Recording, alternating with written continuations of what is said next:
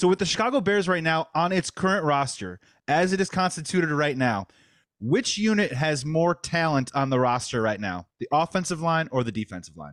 Hmm, that's such a great question. I would probably say offensive line. I mean, I really think that the defensive line. There's just nobody home over there right now. I mean, you, two like just look at guys who get to the quarterback or guys who don't get to the quarterback. I love Dominique Robinson as a prospect. I think he might be good down the road, but except for the first game last year, he was not there. Nor was Trevis Gipson. And you signed two, you know, Rasheem Green and Demarcus Walker, who you know m- might might I, I, stress might get to double digit sacks. So I, I, just look at that area and nobody's getting to the quarterback. As far as the defensive line, you know, when you, we talk about Walker, it kind of reminds me a lot of, of Trevis Gipson, you know, because mm. last year they had high expectations for him.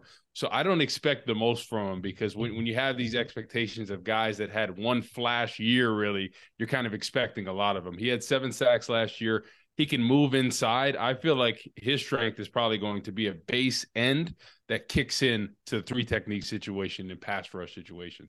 So yeah, we basically need you know another three to four positions on the defensive line uh, without a doubt. Right, the offensive line they've kind of beefed it up.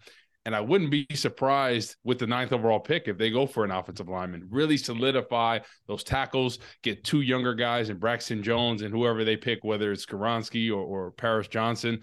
I, I, really would not be surprised if they went offensive line because I think this year they really have to know what they have from Justin Fields, right? You went out and got DJ Moore. You got you got another running back. You know, you have Khalil Herbert. You really beefed up everything on the offensive side now. They want to see everything they have from Justin Fields because you know, I think he has everything it takes to to be a real talent in this league. But I think the Bears, with their position next year and Caleb Williams coming out, I think hmm. they have to know everything that they have from Justin Fields this year.